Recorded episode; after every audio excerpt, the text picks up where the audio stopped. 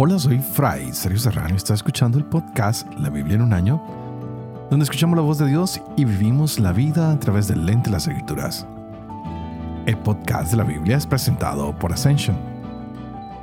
Usando la cronología de la Biblia de Great Adventure, leeremos desde Génesis hasta Apocalipsis, descubriendo cómo se desarrolla la historia de la salvación y cómo encajamos en esa historia hoy. ¿Y qué historia la que nos ha tocado? Estamos en el Evangelio de Mateo.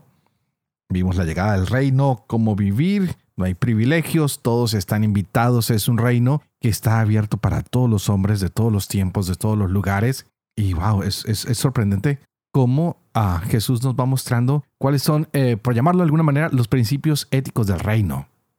Pone de manifiesto que Él viene al reino a través de sus milagros, y Él muestra que estos milagros son la prueba de que Él puede hacer que este reino sea real, especialmente para aquellos quienes desean seguirlo.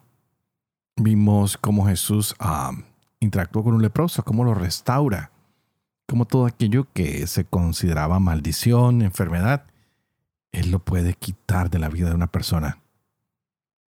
También nos damos cuenta que su poder no es solo para lo corporal, sino para lo espiritual. Vimos cómo los espíritus inmundos serán sometidos con el poder de Jesús. Y esto nos va a demostrar que es el que tiene poder para remover el pecado, lo cual es la causa de todas nuestras enfermedades, de nuestros sufrimientos, de nuestros dolores. Y Él va a ser quien cargue ese pecado que nosotros tenemos y lo llevará sobre sí mismo. Las personas que siguen a Jesús muchas veces lo hacen simplemente porque han visto sus milagros, porque saben que con Él hay la posibilidad de sanarse. Pero, ¿qué es ser un discípulo de Jesús? Porque las exigencias de ser discípulo, wow, son altas. El Señor invita a algunos que lo sigan y dice que la vida cómoda tal vez no es lo indispensable para el servicio del reino. Le dice, mire, hay que tener prioridades. Hay que estar incluso por encima de la familia. Hay que enfrentarse a todo tipo de adversidades. Cuando queremos seguir a Jesús, vendrán problemas materiales, espirituales, sociales, éticos.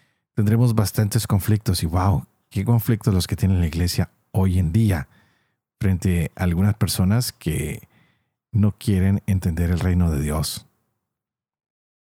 Vemos que los milagros de Jesús siguen pasando durante todo este Evangelio y lo que Jesús pretende hacer es instaurar ese reino, tal vez reparar, podríamos decir, a mejorar la institución que se está llevando en el templo, en la vida religiosa, en la vida sacerdotal.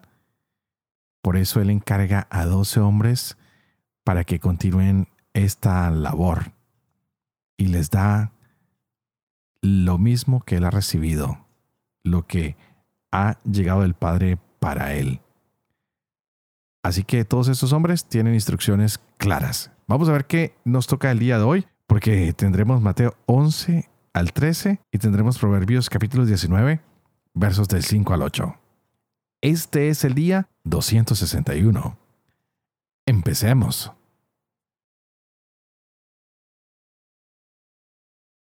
Mateo capítulo 11 Y sucedió que cuando Jesús acabó de dar instrucciones a sus doce discípulos, partió allí para enseñar y predicar en sus ciudades.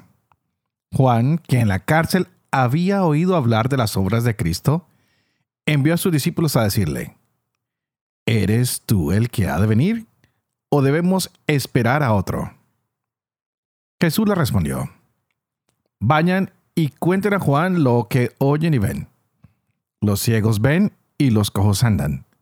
Los leprosos quedan limpios y los sordos oyen.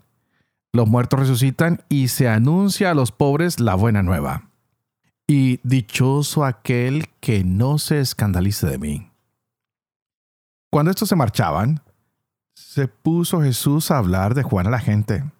¿Qué salieron a ver en el desierto? ¿Una caña agitada por el viento?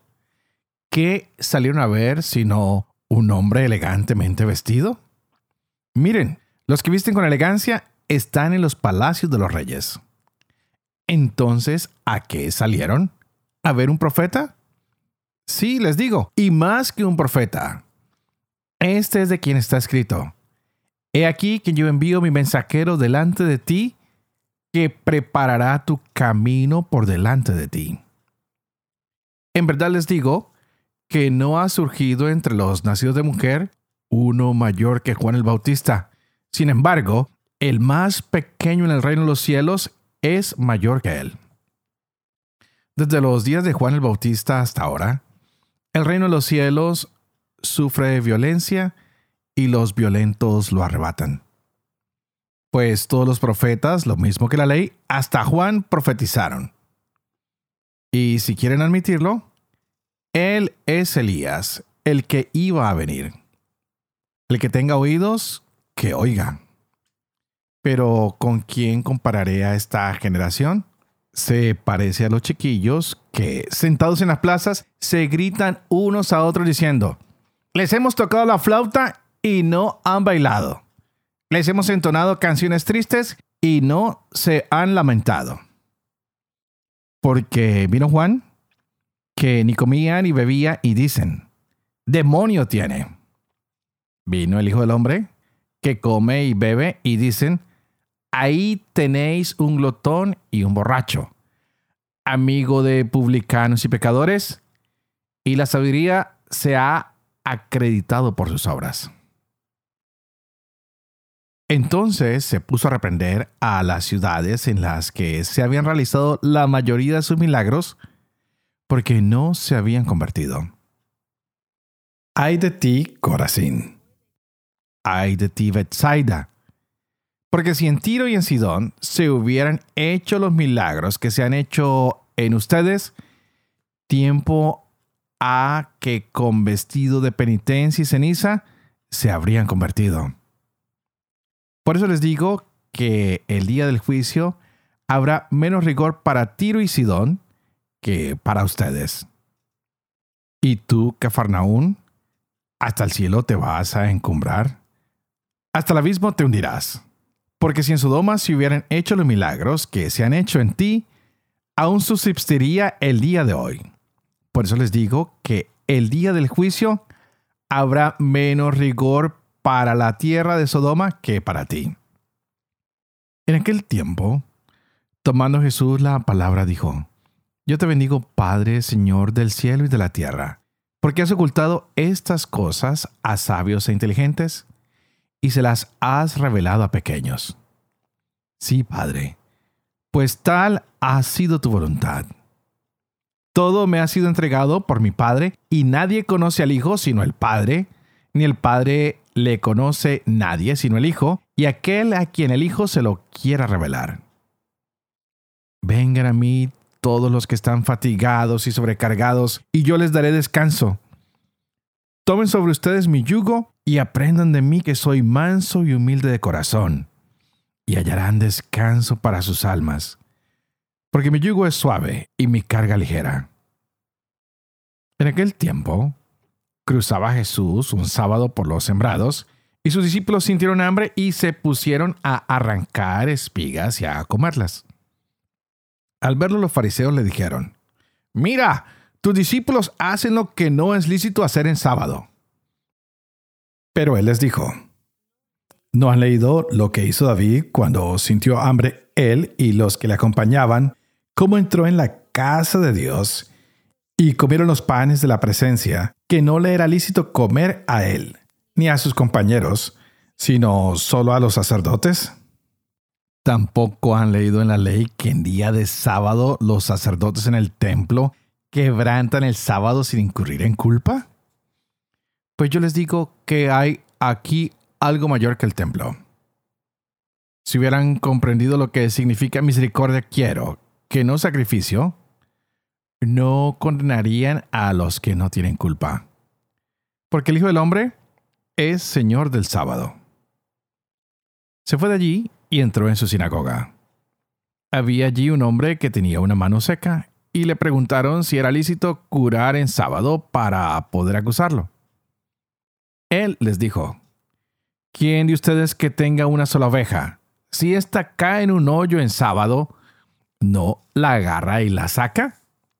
Pues, ¿cuánto más vale un hombre que una oveja? Por tanto, es lícito hacer bien en sábado. Entonces dice el hombre, extiende tu mano. Él la extendió y quedó restablecida, sana como la otra. Pero los fariseos, en cuanto salieron, se confabularon contra él para eliminarlo. Jesús al saberlo se retiró de allí. Le siguieron muchos y los curó a todos. Y les mandó enérgicamente que no le descubrieran para que se cumpliera lo dicho por el profeta Isaías. He aquí mi siervo a quien elegí, mi amado en quien mi alma se complace. Pondré mi espíritu sobre él y anunciará el juicio a las naciones. No disputará ni gritará, ni oirá nadie en las plazas su voz. La caña cascada no la quebrará, ni apagará la mecha humeante hasta que lleve la victoria al juicio. En su nombre pondrán las naciones su esperanza. Entonces le fue presentado un endemoniado ciego y mudo, y lo curó de suerte que el mudo hablaba y veía. Y toda la gente asombrada decía, ¿no será este el hijo de David? Mas los fariseos, al oírlo, dijeron, Este no expulsa a los demonios más que por Beelzebul, príncipe de los demonios. Él, conociendo sus pensamientos, les dijo, Todo reino dividido contra sí mismo queda destruido y toda ciudad o casa dividida contra sí misma no podrá subsistir. Si Satanás expulsa a Satanás, contra sí mismo está dividido. ¿Cómo pues va a subsistir su reino? Y si yo expulso los demonios por Belzebul, ¿por quién los expulsan sus hijos? Por eso ellos serán sus jueces. Pero si por Espíritu de Dios expulso yo los demonios, es que ha llegado a ustedes el reino de Dios. ¿O cómo puede uno entrar en la casa del fuerte y saquear sus pertenencias si no ata primero al fuerte? Entonces podrá saquear su casa. El que no está conmigo está contra mí, y el que no recoge conmigo desparrama. Por eso les digo, todo pecado y blasfemia se perdonará a los hombres, pero la blasfemia contra el Espíritu no será perdonada. Y el que diga una palabra contra el Hijo del Hombre, se le perdonará. Pero al que la diga contra el Espíritu Santo, no se le perdonará ni en este mundo ni en el otro. Supongan un árbol bueno, y su fruto será bueno. Supongan un árbol malo, y su fruto será malo. Porque por el fruto se conoce el árbol. Raza de víboras, ¿Cómo pueden ustedes hablar cosas buenas siendo malos? Porque de lo que rebosa el corazón, habla la boca. El hombre bueno del buen tesoro saca cosas buenas, y el hombre malo del tesoro malo saca cosas malas. Les digo que de toda palabra ociosa que hablen los hombres, darán cuenta en el día del juicio. Porque por tus palabras serás declarado justo, y por tus palabras serás condenado. Entonces le interpelaron algunos escribas y fariseos. Maestro, queremos ver un signo hecho por ti. Mas él les respondió, Generación malvada y adúltera, un signo pide, y no se le dará otro signo que el signo del profeta Jonás. Porque de la misma manera que Jonás estuvo en el vientre del cetáceo tres días y tres noches, así también el Hijo del Hombre estará en el seno de la tierra tres días y tres noches. Los ninivitas se levantarán en el juicio con esta generación y la condenarán, porque ellos se convirtieron por la predicación de Jonás. Y aquí hay algo más que Jonás. La reina del sur se levantará en el juicio con esta generación y la condenará, porque ella vino de los confines de la tierra a oír la sabiduría de Salomón, y aquí hay algo más que Salomón. Cuando el espíritu inmundo sale del hombre, anda vagando por lugares áridos en busca de reposo, pero no lo encuentra. Entonces dice, me volveré a mi casa de donde salí. Y al llegar la encuentra desocupada, barrida y en orden. Entonces va y toma consigo otros siete espíritus peores que él. Entran y se instalan allí, y el final de aquel hombre viene a ser peor que el principio. Así le sucederá también a esta generación malvada. Todavía estaba hablando a la muchedumbre cuando su madre y sus hermanos se presentaron afuera y trataban de hablar con él. Alguien le dijo, Oye, allá afuera están tu madre y tus hermanos que desean hablarte. Pero él respondió al que se lo decía, ¿quién es mi madre y quiénes son mis hermanos? Y extendiendo su mano hacia sus discípulos, dijo, Estos son mi madre y mis hermanos. Pues todo el que cumpla la voluntad de mi Padre de los cielos, ese es mi hermano, mi hermana y mi madre. Aquel día salió Jesús de casa y se sentó a orillas del mar. Y se reunió tanta gente junto a él que tuvo que subir a sentarse en una barca y toda la gente quedaba en la orilla y les habló muchas cosas en parábolas. Decía, salió un sembrador a sembrar, y al sembrar, unas semillas cayeron a lo largo del camino. Vinieron las aves y se las comieron. Otras cayeron en pedregal donde no tenían mucha tierra y brotaron enseguida por no tener profundidad la tierra. Pero en cuanto salió el sol, se marchitaron y por no tener raíz se secaron. Otras cayeron entre espinos crecieron los espinos y las ahogaron. Otras cayeron en tierra buena y dieron fruto, unas ciento, otras sesenta, otras treinta. El que tenga oídos, que oiga. Y acercándose los discípulos le dijeron, ¿por qué les hablas en parábolas? Él le respondió, es que a ustedes se les ha dado conocer los misterios del reino de los cielos, pero a ellos no, porque a quien tiene se le dará y le sobrará. Pero a quien no tiene, aún lo que tiene se le quitará. Por eso les hablo en parábolas, porque viendo no ven, y oyendo no oyen ni entienden. En ellos se cumple la profecía de Isaías. Oír, oirán, pero no entenderán. Mirar, mirarán, pero no verán. Porque se ha embotado el corazón de este pueblo han hecho duros sus oídos y sus ojos han cerrado. No sea que vean con sus ojos, con sus oídos oigan, con su corazón entiendan y se conviertan y yo los sane. Pero dichosos sus ojos porque ven y sus oídos porque oyen. Pues les aseguro que muchos profetas y justos desearon ver lo que ustedes ven, pero no lo vieron, y oír lo que ustedes oyen, pero no lo oyeron. Ustedes, pues, Escuchen la parábola del sembrador. Sucede a todo el que oye la palabra del reino y no la comprende, que viene el maligno y arrebata lo sembrado en su corazón. Este es el que fue sembrado a lo largo del camino. El que fue sembrado en pedregal es el que oye la palabra y al punto la recibe con alegría, pero no tiene raíz en sí mismo, sino que es inconstante y cuando se presenta una tribulación o persecución por causa de la palabra, sucumbe enseguida. El que fue sembrado entre los espinos es el que oye la palabra, pero las preocupaciones del mundo y la seducción de las riquezas ahoga la palabra y queda sin fruto. Pero el que fue sembrado en tierra buena es el que oye la palabra y la entiende. Este sí que da fruto y produce uno ciento, otro 60, otro 30. Otra parábola les propuso diciendo, El reino de los cielos es semejante a un hombre que sembró buena semilla en su campo.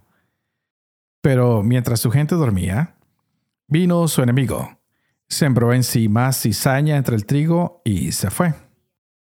Cuando brotó la hierba y produjo fruto, apareció entonces también la cizaña.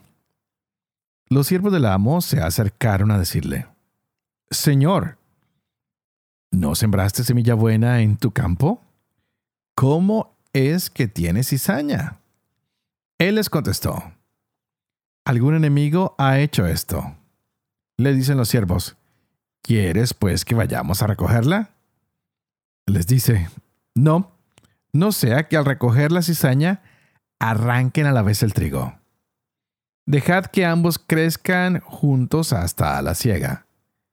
Y al tiempo de la siega diré a los segadores, recojan primero la cizaña y átenla en gavillas para quemarla, y el trigo recójanlo en mi granero. Otra parábola les propuso. El reino de los cielos es semejante a un grano de mostaza que tomó un hombre y lo sembró en su campo. Es ciertamente más pequeña que cualquier semilla, pero cuando crece es mayor que las hortalizas y se hace árbol hasta el punto de que las aves del cielo vienen y anidan en sus ramas. Les dijo otra parábola. El reino de los cielos es semejante a la levadura que tomó una mujer y la metió en tres medidas de harina hasta que fermentó todo. Todo esto dijo Jesús en parábolas a la gente, y nada les hablaba sin parábolas, para que se cumpliese lo dicho por el profeta. Abriré con parábolas mi boca, publicaré lo que estaba oculto desde la creación del mundo. Entonces despidió a la multitud y se fue a casa. Y se le acercaron sus discípulos diciendo, Explícanos la parábola de la cizaña del campo. Él respondió, El que siembra la buena semilla es el Hijo del Hombre. El campo es el mundo. La buena semilla son los hijos del reino. La cizaña son los hijos del maligno. El enemigo que la sembró es el diablo. La ciega es el fin del mundo. Y los segadores son los ángeles. De la misma manera, pues, que se recoge la cizaña y se la quema en el fuego, así será al fin del mundo. El Hijo del Hombre enviará a sus ángeles que recogerán de su reino todos los escándalos y a los malhechores, y los arrojará en el horno de fuego. Allí será el llanto y el rechinar de dientes. Entonces los justos brillarán como el sol en el reino de su Padre. El que tenga oídos, que oiga. El reino de los cielos es semejante a un tesoro escondido en un campo, que al encontrarlo un hombre vuelve a esconderlo, y por la alegría que le da, va, vende todo lo que tiene y compra el campo aquel. También es semejante el reino de los cielos a un mercader que anda buscando perlas finas y que al encontrar una perla de gran valor, va, vende todo lo que tiene y la compra. También es semejante el reino de los cielos a una red que se echa en el mar y recoge peces de todas clases. Y cuando está llena, la sacan a la orilla, se sientan y recogen en canastos los buenos y tiran los malos. Así sucederá al fin del mundo. Saldrán los ángeles, separarán a los malos de entre los justos y los echarán en el horno de fuego. Allí será el llanto y el rechinar de dientes. ¿Han entendido todo esto? Le dicen sí. Y él les dijo, Así todo escriba que se ha hecho discípulo del reino de los cielos es semejante al dueño de una casa que saca de su tesoro cosas nuevas y cosas viejas. Y sucedió que cuando acabó Jesús estas parábolas, partió de allí Viniendo a su patria, les enseñaba en su sinagoga de tal manera que decían maravillados, ¿de dónde le viene a este esa sabiduría y esos milagros? ¿No es este el hijo del carpintero? ¿No se llama su madre María y sus hermanos Santiago, José, Simón y Judas? ¿Y sus hermanas no están todas entre nosotros? Entonces, ¿de dónde le viene todo esto? Y se escandalizaban a causa de él. Mas Jesús les dijo, un profeta solo en su patria y en su casa carece de prestigio. Y no hizo allí muchos milagros a causa de su falta de fe. Proverbios 19, versos 5 al 8. El testigo falso no quedará impune. El que echa mentiras no escapará. Muchos se procuran el favor del generoso. Todos son amigos del espléndido. Si todos sus hermanos odian al pobre, con más razón lo abandonarán sus amigos. Persigue palabras, pero no hay. El que adquiere cordura se ama a sí mismo. El que tiene prudencia encuentra la dicha. Padre de amor y misericordia, tú que haces elocuente la lengua de los niños, educa también la mía, e infunde en mis labios la gracia de tu bendición. Padre, Hijo y Espíritu Santo. Y a ti te pido para que juntos oremos, para que el Espíritu Santo venga y abra nuestra mente y nuestro corazón, para que podamos entender esta palabra y gozarnos en ella, pues es un regalo de Dios para nuestras vidas. Y wow, qué palabra vimos el misterio del reino de los cielos. Un Jesús que viene y nos da cantidad y cantidad de ideas de lo que el reino es. Y no queda tan claro porque hay muchas parábolas. Ah, y nos está invitando Jesús a que confiemos. Pues ya vimos que Juan el Bautista fue enviado a preparar el camino, pero él a su vez envió a algunos de sus discípulos a que le preguntaran a Jesús si él era el Mesías que era esperado o no, y su respuesta sirvió para que se cumpliera la profecía de Isaías, para demostrar que él tenía todo lo que se necesitaba, que Isaías ya había explicado que él iba a venir, y esa es la razón por la cual Juan manda hacer esa pregunta, para que se dé con exactitud la credencial de que Jesús es el Mesías. Así que el ministerio de Juan es el de dar señales proféticas de que el Mesías está por llegar y ahora lo tienen enfrente. Así que Jesús de aquí en adelante toma el liderazgo y dicen, vengan a mí, todos los que están cansados, los que están trabajados, los que están cargados, los que están tristes, todos vengan a mí que yo los haré descansar. Y empieza el enfrentamiento entre Jesús y los fariseos porque empiezan los milagros. Y estos se dan cuando? En sábado, día que está supuesto al reposo. Y porque era un día dedicado a Dios, los fariseos quieren negar la autenticidad de los milagros de Jesús. Y él dice, bueno, yo he venido a ayudar a los necesitados. Yo no vine a otra cosa. Y estos hombres lo único que pretenden es destruir a Jesús, perseguirlo, quitarle la vida e incluso llegan a blasfemar contra las obras que él hace. Y es cuando nos dice que hay un pecado muy grave y es blasfemar contra lo que el Espíritu Santo hace. Pues estas obras son hechas por el Espíritu Santo y ellos argumentan que no, que tienen que ser por Belcebú. Y el Señor habla de que no se puede dividir un reino. Y es así como va extendiendo una y otra parábola mostrando los distintos aspectos del reino de los cielos, mostrando cómo la cizaña, las falsas doctrinas pueden mezclarse y son estrategias que usa el diablo, pero que al fin de los tiempos el Señor separará lo bueno de lo malo. Nos mostró cómo Él es el que siembra la palabra. Nos muestra que esa palabra crece como el granito de mostaza y que el reino de Dios es fuerte, donde muchos pueden venir y hacer sus nidos y descansar. No solo las aves del campo, sino tú y yo podemos descansar bajo la sombra de este árbol que es el reino de Dios.